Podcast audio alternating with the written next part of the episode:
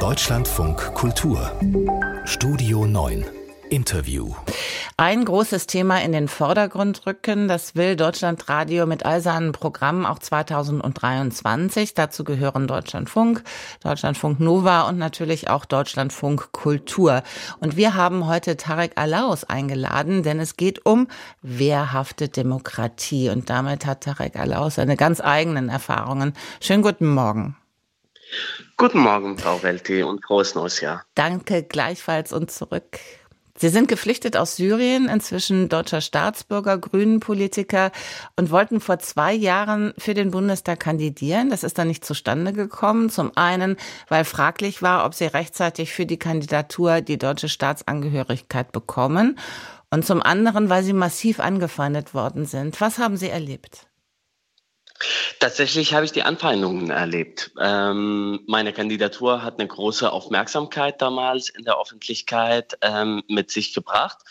Und natürlich, diese große Aufmerksamkeit kam nicht immer in den richtigen Kreisen. Von daher, was ich erlebt habe, waren große Bedrohungen beziehungsweise Morddrohungen über Monate lang, die bei mir in allen möglichen ähm, öffentlichen Kanälen von mir, so auf Social Media, aber auch über, ähm, per Mail, ähm, von Menschen, die diese Kandidatur damals nicht gut fanden.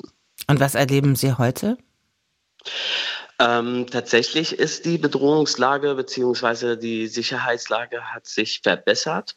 Ähm, trotzdem. Also es ist ähm, weniger schlimm geworden, sagen Sie. Weniger schlimm geworden, nicht wie damals täglich hunderte von Nachrichten, sondern eher ähm, ist ähm, so aktionenbezogen. Ich bin immer noch politisch, ich bin flüchtlingspolitischer Sprecher bei Pro Asyl und arbeite weiter für das Thema Flucht und Migration und aufgrund dessen bei jedem Medienauftritt, den ich mache, muss ich damit rechnen, ein und zwei oder zwei Tage danach mit weitere Bedrohungen oder Beleidigungen ähm, ähm, im Internet.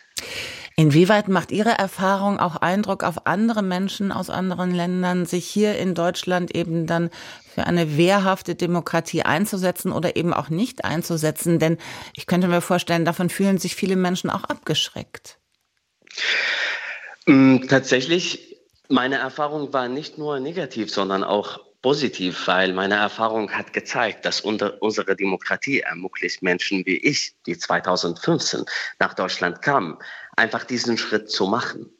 Ähm, dass wir ein Bestandteil dieser Gesellschaft geworden sind und dass für uns vieles erreichbar ist, sogar eine Kandidatur für den Bundestag. Ähm, ich hoffe, dass die Menschen das sehen und genau diese positive Seite denen ermutigt, weiterzumachen und ähnliche Schritte auch zu machen. Haben Sie dieses Ziel jetzt eigentlich aus den Augen verloren, in den Bundestag anzuziehen, Abgeordneter zu werden? Mein Ziel ist, diese, unsere Gesellschaft zurückzugeben, indem ich die Politik mitgestalte. Ähm, das mache ich tatsächlich. Das habe ich gar nicht auf der, aus dem Augen verloren. Ich bin sehr dankbar für Pro Azul, ähm, für die äh, Möglichkeit, die ich dort habe, für den Plattform, dass ich weiter an meine Themen Flucht und Migration arbeiten kann und ähm, vor allem bei Pro Azul, einer der großen Organisationen in diesem Bereich deutschlandweit. Welche Mindestanforderungen sollte es denn geben, um in Deutschland wählen und gewählt werden zu dürfen? Ich finde, Menschen, die ihre Lebensmittelpunkt in Deutschland haben, sollen hier wählen und gewählt werden dürfen. Denn unsere Demokratie verlangt von uns, inklusiv zu sein. Von daher, wir haben viele Menschen, die hier leben, die noch kein Wahlrecht haben. Und das ist ein Wunsch, den ich mir von 2023 habe, dass diese Menschen zumindest auf kommunaler Ebene wählen dürfen.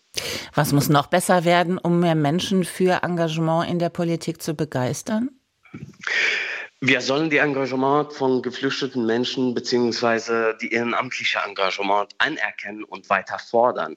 Ähm, denn unsere Demokratie verlangt von uns, einfach die Teilhabe von diesen Menschen ähm, in diesem Land zu fordern.